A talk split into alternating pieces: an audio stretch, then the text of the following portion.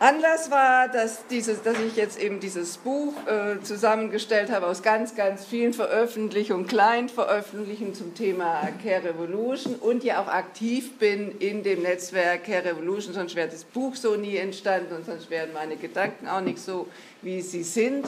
Es ist einfach ich bin Wissenschaftlerin, ich bin feministische Arbeitssoziologin, habe also sehr viel mit der Thematik äh, Care-Arbeit, also sowohl die entlohnte wie die nicht entlohnte äh, Care-Arbeit zu tun.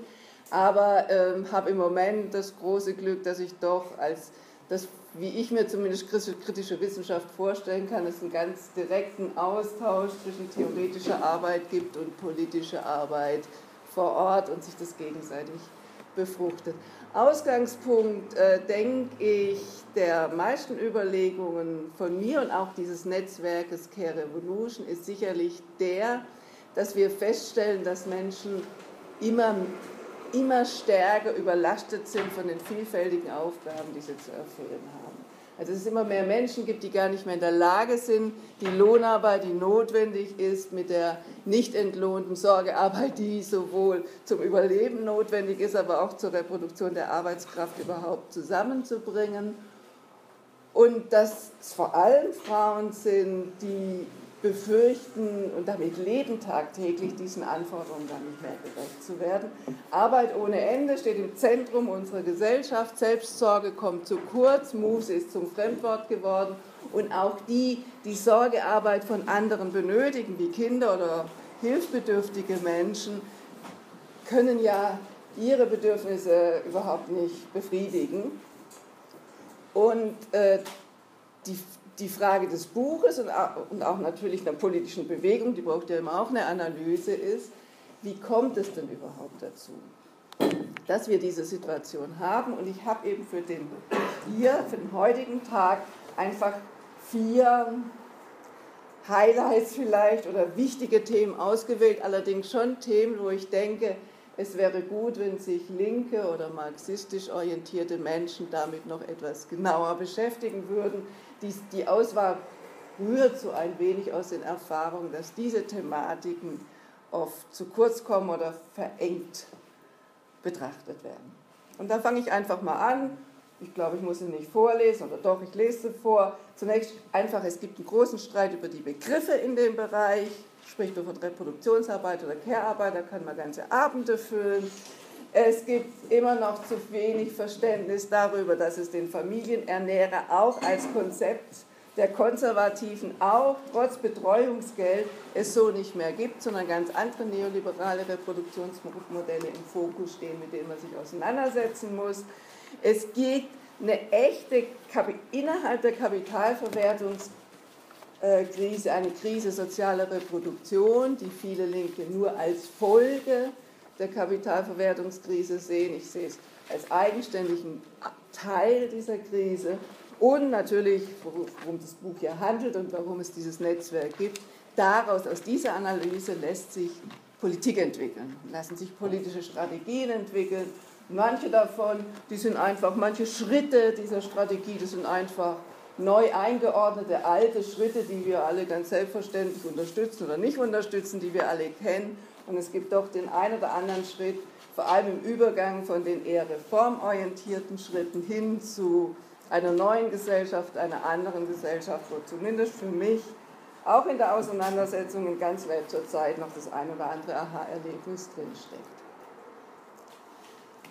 Fangen wir mit dieser Reproduktions-, mit der, mit der Begriffsbestimmung an. Reproduktionsarbeit versus Care-Arbeit. Ich plädiere dafür, wir haben in der Erwerbsarbeit, Lohnarbeit, äh, Niedriglohnbereich, Mindestlohn, äh, bestimmte Berufsarbeiten, ganz, ganz viele Worte, um die Lohnarbeit irgendwie zu beschreiben, wissenschaftlich und politisch. Deswegen, und wir haben in der, in der in dem ganzen Bereich, was umrissen ist mit Sorgearbeit, Reproduktionsarbeit, fast gar keine Worte. Weil sie noch nie eine, weil sie nicht sichtbar sind, teils völlig nicht entlohnt in familiären Bereichen abge, ab, abgewickelt wird, primär von Frauen, oder wenn in entlohnten Bereichen, dann eben schlecht bezahlt und ebenfalls von Frauen. Das ist der Hintergrund. Uns fehlt eine Begriffsbestimmung. Begriffsbestimmungen. Und deswegen plädiere ich dafür, wenigstens die zwei, die wir haben, auch differenziert zu benutzen und sich nicht darüber zu streiten, ob der eine nun der brauchbare ist oder der andere, äh, weil wahrscheinlich werden wir in Zukunft noch viel, viel mehr Begriffe haben, die wir überhaupt erstmal entwickeln müssen für diesen Bereich. Und als Marxistin äh, würde ich halt einfach dafür plädieren, selbst wenn es kein schöner Begriff ist, aber Reproduktion der Arbeitskraft ist auch kein schönes Tätigkeit. Also wir müssen uns reproduzieren, um uns verkaufen zu können. Niemand sagt, dass das das Paradies ist, das ist einfach schlicht Kapitalismus. Aber diese Arbeit zu benennen, finde ich wichtig und in der Tradition, ich bin ja auch insofern Foucault-Schülerin, in der Tradition ernst zu nehmen, in der Tradition der zweiten Frauenbewegung, zwar der materialistisch orientierten zweiten Frauenbewegung, war das die nicht entlohnte Reproduktionsarbeit. Ich sage das oft dazu, hier steht es jetzt nicht auf der Folie, die ist aber gemeint. Dann haben wir den als Gegenbegriff zur Lohnarbeit und dann hat diese Arbeit einfach schlicht eine andere Form. Und ich finde es nicht richtig, äh, manche nehmen jetzt Reproduktionsarbeit für alle Sorgearbeiten, das sind auch teils Linke. Ich finde es total wichtig, dass man Begriff hat als Gegenpart zur Lohnarbeit im Kapitalismus. Beide Bereiche spielen im Kapitalismus. So, und die kann man dann etwa so definieren, dass es eben die zur Reproduktion der Arbeitskraft notwendige Tätigkeiten sind und die eben nicht warenförmig, also nicht entlohnt realisiert wird, sondern am Gebrauchswert orientiert. Primär in der Familie stattfindet, sie findet auch in anderen ehrenamtlichen Bereichen natürlich statt. Und die Aufgaben sind, ich habe es hier so ein bisschen geordnet nach den Generationen, einmal die Kinder und Jugendliche zu erziehen, unterstützen. Zweitens, mich selbst zu reproduzieren, was ja enorm großer Bereich heutzutage ist, mich selber weiterzubilden, mich selber fit zu halten, mich, mich selber gesundheitlich, äh, also eben Vorsorge zu treffen, dass ich nicht ausfalle als Arbeitskraft.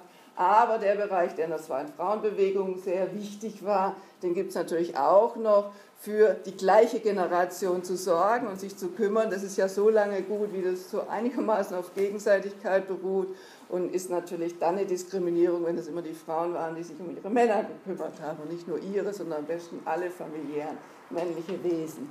Und dann gehört aber zur Reproduktionsarbeit auch noch dazu die Unterstützung der älteren Generation, die rausgefallen ist aus dem Arbeitsprozess, teils wieder reinkommt. Manche sagen ja, die sind doch nie mehr Arbeitskräfte, warum soll das da dazugehören? Heutzutage wissen wir, die Grenze ist total schwankend und wer weiß, das geht ja für die Jüngeren bis 70, dass sie äh, äh, als Arbeitskräfte aufgerufen sind, sich zu ernähren. Und ähm, und es ist äh, vor allem auch ein ideologischer Fakt in dem Rahmen, wie es nicht mehr gelingt, über nicht entlohnte Reproduktionsarbeit die Älteren mitzuernähren. Äh, also für den Kapitalismus ist wichtig, dass das passiert. Weil sonst natürlich auch die Jüngeren sagen, wenn ich dann nachher nur sterben darf, was ist das, bin ich dann noch bereit, meine Arbeitskraft so zu verausgaben, wie ich es tue. Also ich plädiere dafür und das betrifft jetzt nicht nur die Linke, es betrifft die ganze Gesellschaft wir haben kaum Fakten zu dieser nicht entlohnten Arbeit. Reproduktionsarbeit nenne ich es hier nicht, weil das ist eine äh, Statistik vom Bundesamt, äh, Statistischen Bundesamt und vom Bundesfamilienministerium. Die haben natürlich andere Begrifflichkeiten. Es gibt wenig Material, aber es gibt Material. Und wir wissen, dass die nicht entlohnte Reproduktionsarbeit, da geht es nur um Hausarbeit, also das, das Hausarbeiten mit drin, Sorgearbeiten mit drin, Kinderversorgung, Mittagessen machen, äh, äh, ja, äh, äh, Waschen, Putzen, all dies, Pflegen und so weiter, dass die deutlich höher ist als die entlohnte. Wir müssen uns vorstellen, wir machen eine Kapitalismusanalyse primär mit der entlohnten Arbeit und wir machen eine Politik primär mit der entlohnten. Und das ist nicht eine Arbeit, die irgendwo anders spielt, sondern sie ist gesellschaftlich notwendige Arbeit, ohne die der Kapitalismus überhaupt nicht bestehen könnte. Auf der, das sind die Wochenzeiten, da ist es so etwa das 1,5-fache zeitlich mehr. Äh, wenn man die Wegezeiten zur Berufsarbeit noch rausrechnet und das Statistische Bundesamt sagt selber das 1,7-fache. So, der andere Begriff ist die Care-Arbeit. Und ich würde sagen, während der Reproduktionsarbeit die Form der Arbeit im Kapitalismus deutlich macht, ist die Care-Arbeit, ist der Inhalt. Da fokussiert man auf das, was sind das da für Tätigkeiten wie wir sagen, eine landwirtschaftliche Arbeit ist was anderes als eine produzierende, eine Dienstleistungsarbeit. Da gibt es eine Sorgearbeit und das wird inzwischen ähm, parallel benutzt. Sorge gleich Care-Arbeit. Also Care-Arbeit, da kommt es her aus dem US-amerikanischen Kontinent, deswegen haben Linke Berührungsängste mit dem Begriff.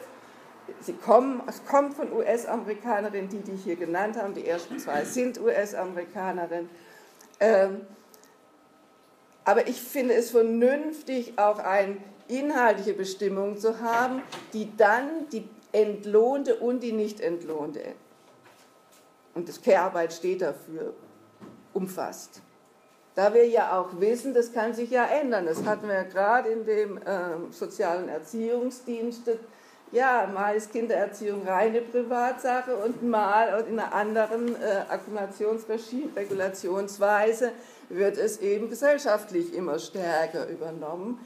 Also dafür würde ich plädieren und das heißt dann eben, dass der Care-Arbeitsbegriff, nur weil er so schwierig ist, verlinke ich hier nochmal dargestellt, es war erst die, der neue Begriff für die unbezahlte Arbeit, Hausarbeit, weil Hausarbeit ist rationalisierbar, Hausarbeit sind eher die, die Putzen, Waschen, äh, ja, ähm, Essen kochen und die Sorgearbeit kommt mehr ins Zentrum, weil es geht ja primär immer darum, dass wir uns um Menschen kümmern. Und das sind genau diese Kehrtätigkeiten, die auch eher zunehmen als abnehmen.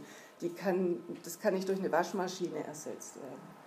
So, dann wurde sehr schnell von heute noch einer Wissenschaftlerin, die sehr aktiv ist, Nancy Fobre, die, die äh, bezahlte Care-Arbeit mit einbezogen. Und heute, das ist jetzt Brückner aus Frankfurt, das ist eine ähm, Soziologin hier äh, aus Deutschland, die sagt dann eben die Gesamtheit der familiären Sorgearbeit, wie eben auch all die Erziehungs- und äh, Pflege- und Gesundheits- und Bildungstätigkeit in allen Institutionen, Wien und Kindergärten, Schulen, Krankenhäuser, Alters, Altersheim.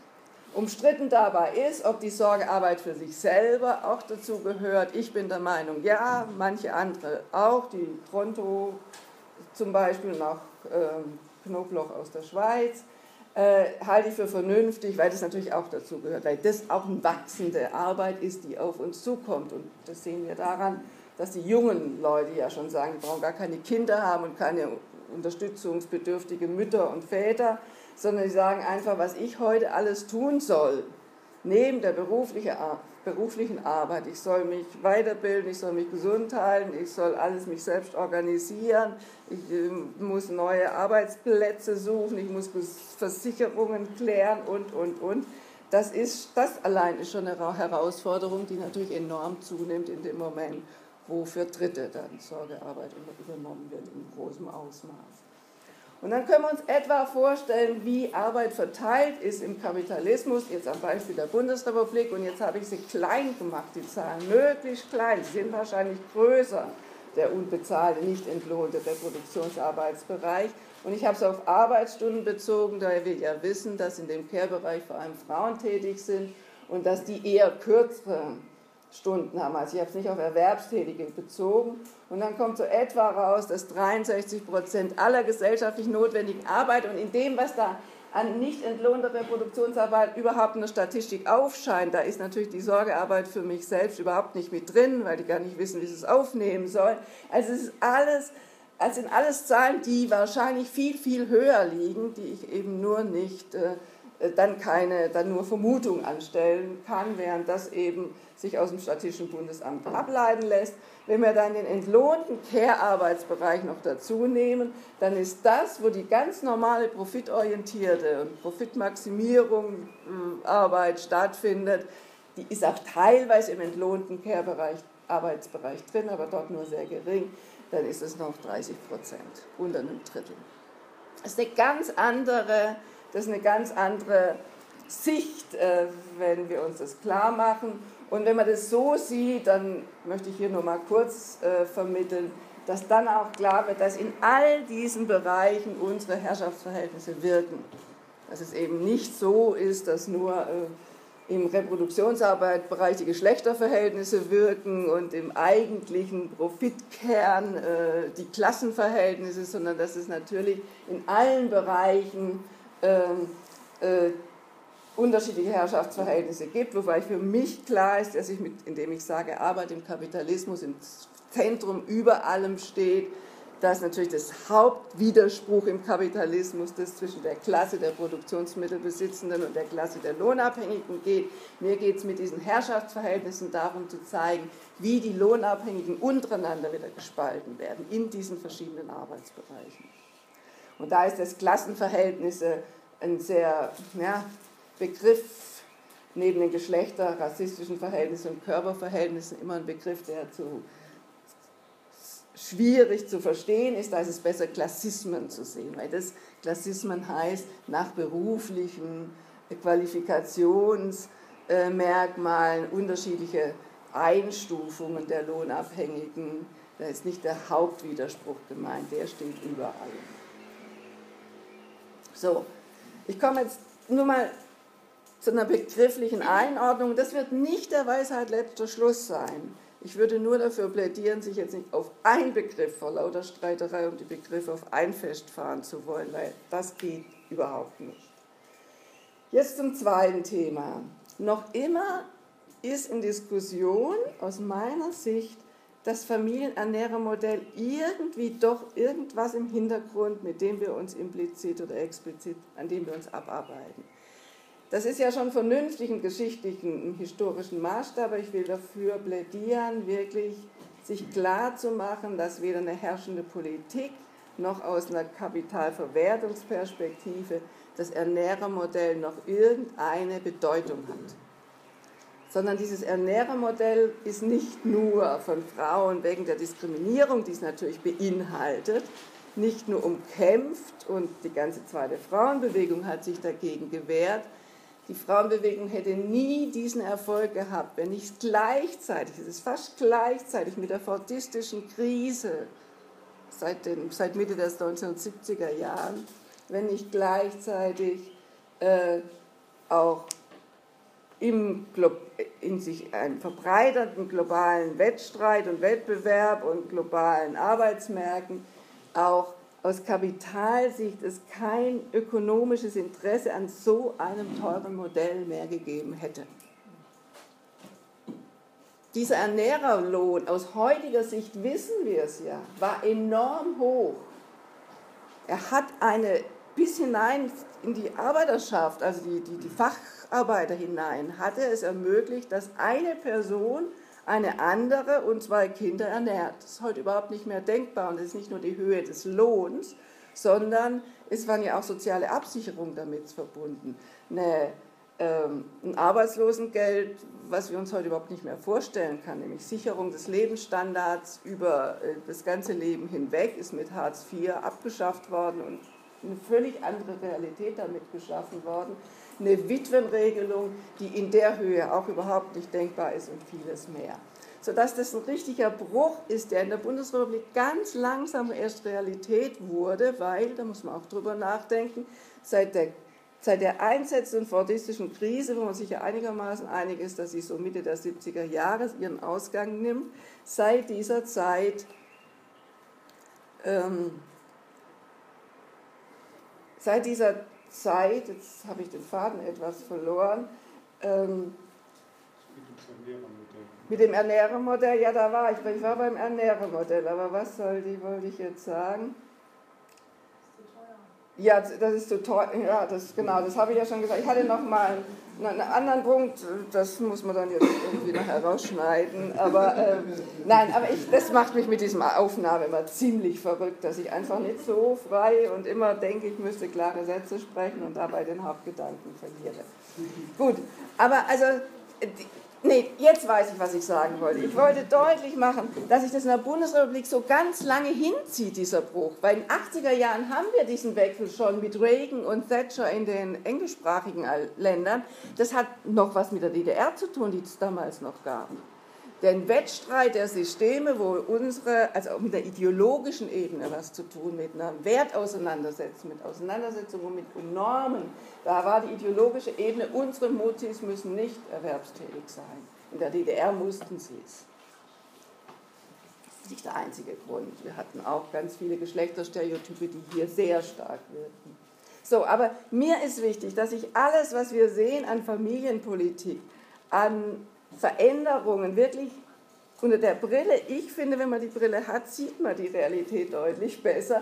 Unter diesem neoliberalen Konzept jetzt geht, jede Einzelne ist für sich selbst, muss erwerbsfähig sein, ist für sich selbst verantwortlich, sich selber zu ernähren. Und zwar jede und jede erwerbsfähige Person, egal welches Geschlecht, egal wie viel Sorgeverpflichtung sie für andere hat, egal welchen Familienstatus.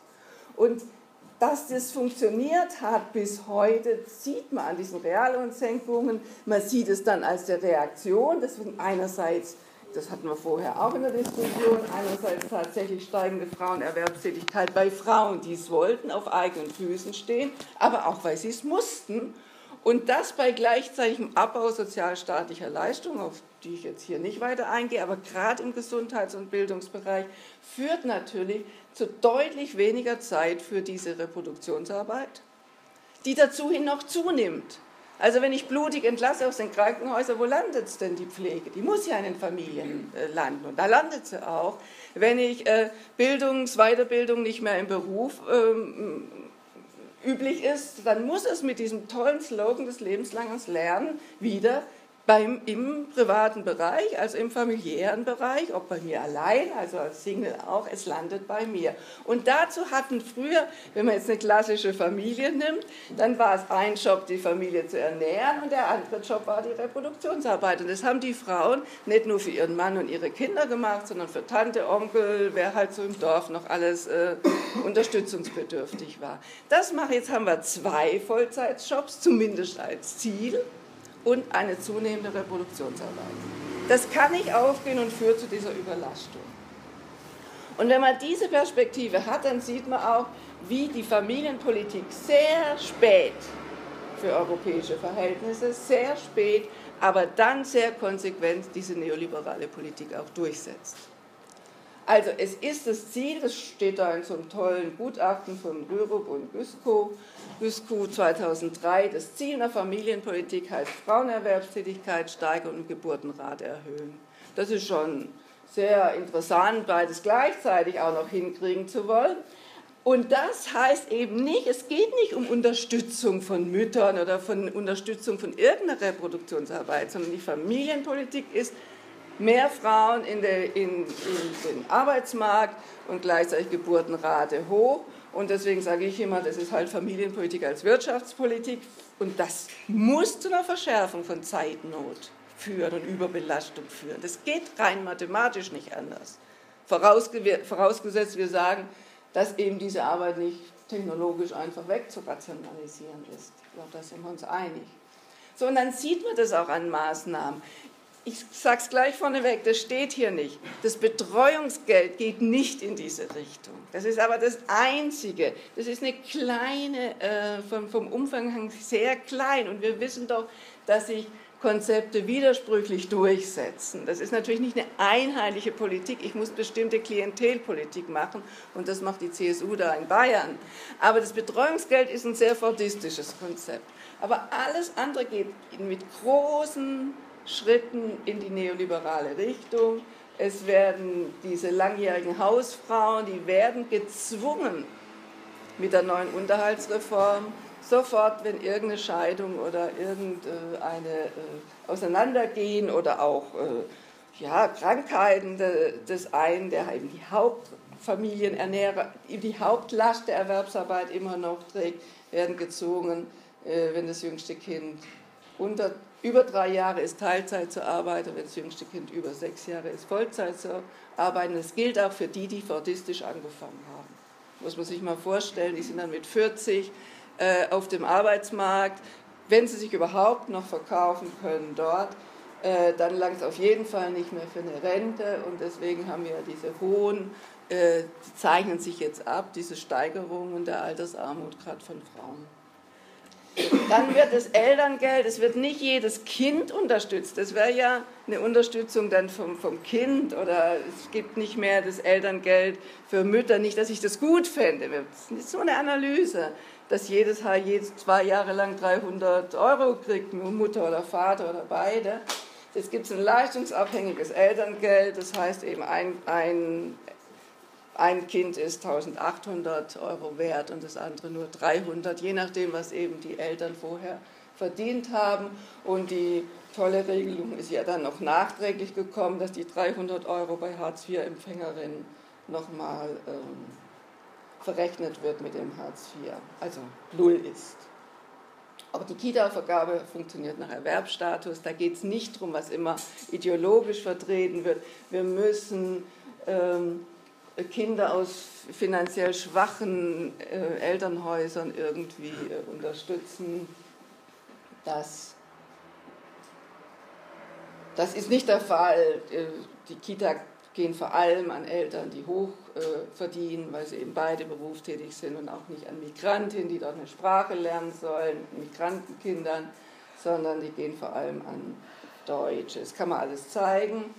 Äh, was auch zur Familienpolitik meiner Ansicht nach gehört, dass die das Haushalt, äh, Haushaltsarbeiterinnen weiter gestützt werden in diesem Zustand, wie sie sich derzeit befinden. Das wird nicht gegen angegangen, dass die teils jenseits täglicher sozialer Absicherung, jenseits von Urlaub, jenseits von Mutterschutz bei uns hier erwerbstätig sind.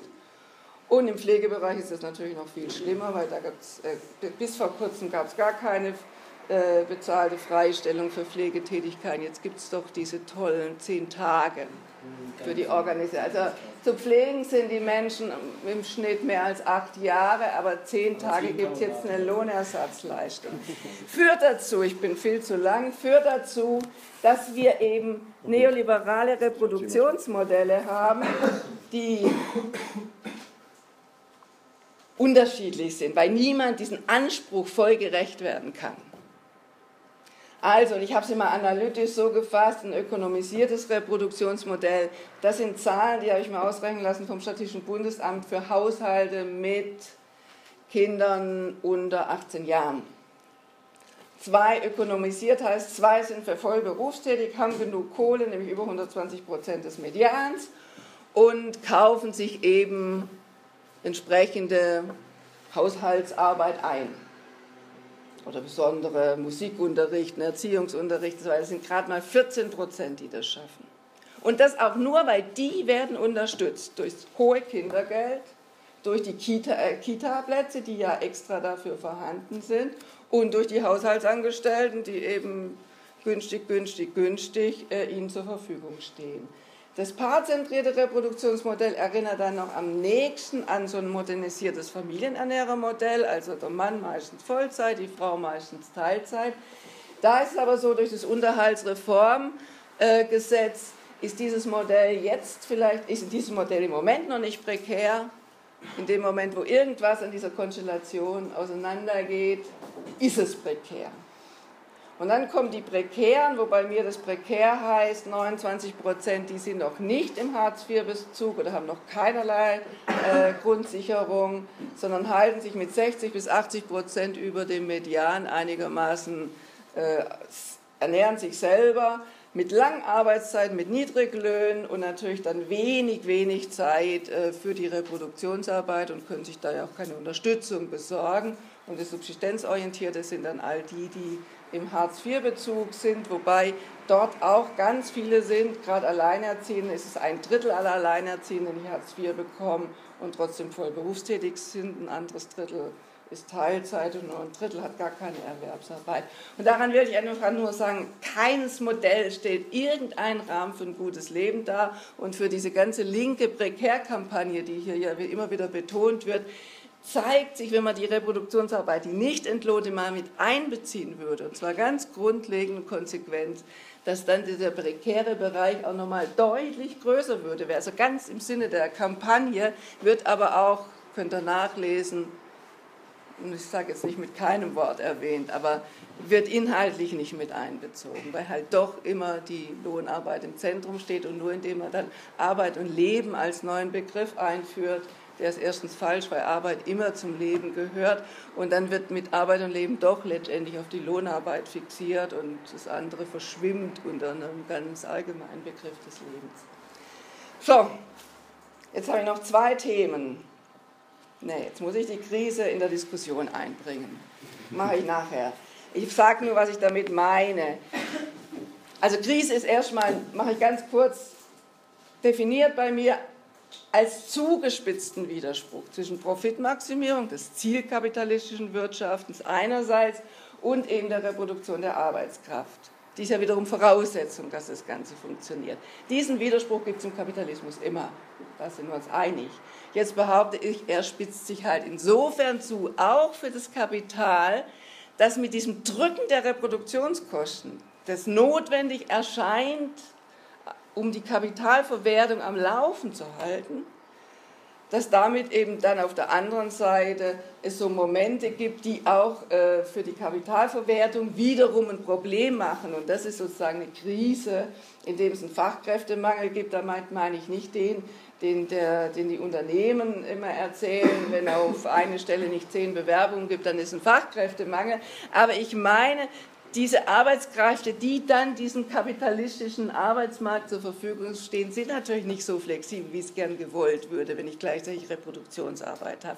Es gibt eine mangelhafte Qualifikation, wenn ich die Kosten im Bildungsbereich mit BA und MA und so weit drücke und ganze Schuljahr wegstreiche, dann hat es Auswirkungen und diese Überlastung zeigt sich inzwischen eben auch. Psychosomatische Krankheiten steigen enorm die Demotivation der Beschäftigten, das ist ein Unternehmensberater, der das immer erhebt, ob man dem so ganz glauben kann, aber diese Zahl ist irre, die fungiert auch in Unternehmen. 16 Prozent seien noch engagiert, also das ist eine empirische Zahl, 67 Prozent unengagiert und 17 Prozent aktiv unengagiert.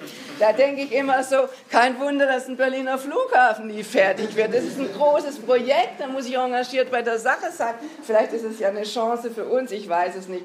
Und diese steigende Kosten, äh, und es gibt, obwohl man die Kosten dauernd versucht zu drücken, und im Gesundheitsbereich hat es ja, da können wir alleine eine Stunde drüber reden, enorm schlechte Auswirkungen. Äh, trotzdem steigt das weiter, trotz Unterversorgung, alles, weil natürlich im, im Gesundheitsbereich die technischen, auch organisatorischen Rationalisierungsmaßnahmen es zwar gibt, aber nicht in dem Maße wie im anderen Bereich. Das heißt, prozentual wird der ganze Care-Bereich immer steigen müssen. Das ist aber aus Kapitalverwertungssicht ein Problem. So etwa hängt es dann zusammen.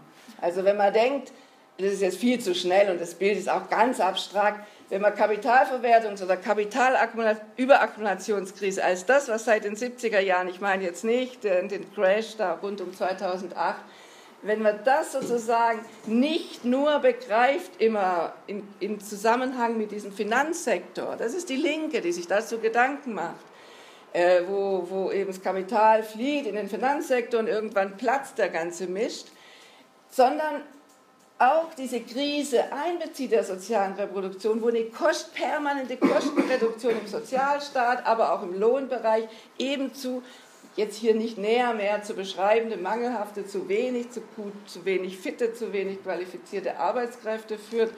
Dann hat das Ganze auch noch eine Verbindung sogar zwischen Finanzsektor und sozialer Reproduktionskrise, nicht direkt, die habe ich zumindest bisher nicht gefunden, sondern darüber, da waren wir heute auch schon mal beim Erzieherstreik, Erzieherinnenstreik, wenn ich das ganze staatliche Eingreifen in die Bankenrettung werfen muss, dann fehlt natürlich dieses Geld, um eine staatliche Reproduktion, den, den staatlichen Reproduktionsbereich zu unterstützen. Und das nennen wir dann Austeritätspolitik oder wir vielleicht nicht, aber damit haben wir es dann zu tun. So, jetzt ganz schnell. Daraus, und das ist jetzt das, was wir machen in diesem Netzwerk, äh, ergibt sich eine ganz einfache Perspektive im ersten Moment mit einem ganz grundlegenden Perspektivwechsel. Diese Gesellschaft, das konnte ich jetzt halt so in der Kürze der Zeit nicht ganz entwickeln, kann diese Sorgebedürfnisse, diese Care-Bedürfnisse im Bereich Bildung, Erziehung, Gesundheit und Pflege und noch anderen drumherum nicht erfüllen. Das heißt, wenn man ein solches gutes Leben will, dann muss man eben es umkehren und sagen, das muss im Zentrum einer Politik stehen. Und das ist natürlich schon ein Punkt, wenn wir jetzt den feministischen Begriff ins Zentrum einer revolutionären Transformationsstrategie setzen, und zwar nicht für die Feministin, sondern für ja, alle, also für die Linke damit genauso, äh, insgesamt und sagen, das muss ins Zentrum stehen und nicht die Profitmaximierung. Und da haben wir jetzt Schritte entwickelt. Die ersten, die waren schon da, die habe ich hier nur wieder geschrieben, aufgeschrieben. Die nächsten, die kommen, die habe ich dann weiterentwickelt. Also als erster Schritt ist, muss man diese verschiedenen Gruppen, die ja schon aktiv sind, es gibt ja Elterninitiativen, es gibt Arbeits, es gibt äh, Gruppen, die sich für die pflegen, die Angehörige pflegen und ihre Forderungen einbringen.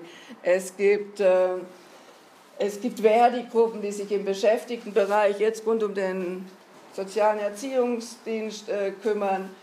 Ähm, die muss man zusammenbringen. Da muss man Stärke entwickeln. Und nicht angleichen, sondern vernetzen, wirklich nur vernetzen um, um sich gegenseitig zu unterstützen. Und deswegen gibt es diese Gründung dieses Netzwerks nach so einer Aktionskonferenz, die hier auch stattgefunden hat in diesen Räumen im März 2014. Und dieses Netzwerk ist noch sehr klein, hat aber 70 äh, Kooperationspartner, Partnerinnen, da können kleine Gruppen mitarbeiten. Also wer die Betriebsgruppe Charité hier in Berlin oder feministische Gruppe äh, Zumutung in Tübingen oder pflegende Angehörige. Also solche Gruppen sind es aus unterschiedlichen Bereichen oder äh, Menschen mit und ohne Behinderung. Und was wir machen, ist dieses Care-Thema aber breit. Nicht nur das beschäftigte Care, das schon auch, aber auch das nicht entlohnte Care reintragen in andere Aktivitäten. So Blockupy war Care Revolution zum ersten Mal auf der Straße 2013. Ähm, Tag der unsichtbaren Arbeit gibt es seit 1. Mai 2014, den haben wir jetzt wiederholt in verschiedenen Städten. Aktivitäten zum 8. März, das wissen wir natürlich auch drin. Und die Idee ist immer wieder, Care-Beschäftigte und die davon betroffenen Bürger und Bürgerinnen zusammenzubringen. Charité ist das beste Beispiel meiner Ansicht nach. Die kämpfen für eine Mindestbesetzung im Pflegebereich. Es gibt ein Komitee, eine Initiative von Bürgerinnen und Bürgerinnen für mehr Personal im Krankenhaus.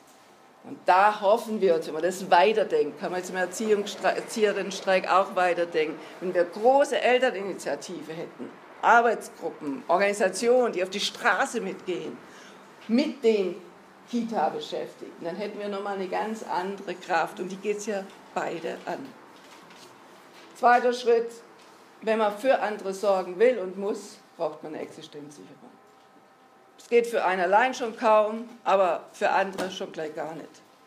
Deswegen ist bei uns eben nicht nur der Mindestlohn, sondern auch das bedingungslose Grundeinkommen aufgehoben. Es gibt, also wird von uns vertreten, es muss eine Reduktion der Lohnarbeitszeit geben. Sonst geht die Reproduktionsarbeit so weiter, dass wir permanent überlastet sind, die Selbstsorge zu kurz kommt, bla bla bla bla. Und da gibt es ja auch Ansätze, Verdi will es wieder oder Gewerkschaften wollen es wieder in die Offensive bringen. Und es wäre gut, das nicht nur mit den Erwerbslosen zu begründen, sondern endlich auch mal mit dieser Reproduktionsarbeit. Das ist die Idee. Und natürlich äh, ist die Ausbau sozialer Infrastruktur das nächste. Das eine ist mehr individuell, dass ich mehr Zeit für meine Sorgearbeit habe. Das andere ist natürlich kollektiv und gemeinschaftlich, ich muss ausbauen lasse ich jetzt weg. So, und jetzt kommt das, was ich unbedingt noch sagen will, weil das war für mich neu. Wenn ich das zu Ende denke, dann komme ich doch drauf, dass gerade im Care-Bereich die Profitorientierung überhaupt keinen Platz hat. Weil es da genau wichtig ist, wie dies, und es ist für alle, viele Menschen wirklich wichtig, wie die soziale Infrastruktur funktioniert, weil das ist direkt unsere Existenzsicherung. Und die, viele Menschen begreifen, dass es nach, Kosten, äh, nach Kostenargumenten oder nach Profitargumenten ist völlig unsinnig ist, Menschen zu heilen, zu unterstützen, zu lehren, zu beraten, äh, zu erziehen. Also da gibt es sehr viel Verständnis für und viele Menschen sehen das mangelnde Qualität, äh, die daraus kommt, wenn es nicht so ist und dass es eine totalen sozialen Ungleichheit kommt, wenn wir den ganzen Care-Bereich äh, eben schon beim, bei den Ärzten fängt es an, haben wir Privatversicherte und andere und äh, natürlich geht es weiter, wenn ich private Kitas mir vorstelle und private äh, Krankenhäuser, die muss ich mir ja nicht nur vorstellen, die gibt es ja. Weiterer Punkt ist, dass gerade im Care-Bereich, da brauche ich ganz unterschiedliche Angebote. Wir haben unterschiedliche Bedürfnisse. Dort ist es wichtig, dass es eine Beteiligung derer gibt, die das nachher brauchen. Und das kann gehen, weil die ganze Infrastruktur, der Großteil der Infrastruktur dezentral organisierbar ist. Dort können tatsächlich Experten, Expertinnen, die wissen, was sie brauchen, zusammenarbeiten und zwar sowohl entlohnt und unentlohnte Sorgearbeiten zusammenarbeiten. Und das heißt, dass die Vergesellschaftung ein Ziel, was ja die meisten Marxistinnen nicht aufgegeben haben, ich zumindest nicht, dass die dort beginnen kann. Also, dass ich dann auch eine Idee habe, das wusste ich ja vorher schon, dass man für Gesellschaften eine gute Idee wäre, aber eine Idee habe, wo ich da ansetzen kann und wie ich da hinkomme. Und dann kann man sich vorstellen, wir diskutieren dann immer zwei Wege. Einerseits eine umfassende Demokratisierung dessen, was schon da ist, staatlicher Infrastruktur durch Versammlungen vor Ort oder Care-Räte, die wirklich gewählt werden und was zu sagen haben. Und dann aber auch ausgehend von der ganzen Commons-Bewegung, auch mehr im Care-Bereich, als es übrig, derzeit üblich ist, eben äh, soziale Einrichtungen aufzubauen. In Absprache mit in der Nachbarschaft, äh, Eltern, Elternläden, Kinderläden, Wohnkollektive, Polikliniken gibt es eine Initiative in Hamburg und Berlin, die die aufbauen wollen. Und von dort aus, jetzt mache ich ganz schnell, komme ich dann zu einer Vergesellschaftung der gesamten Ökonomie. Die Schritte sind jetzt nicht so hintereinander, aber dann, wenn ich mal die Erfahrung gemacht habe, dass das jetzt funktioniert, ist logisch ist es für mich, wieder besser zu verstehen.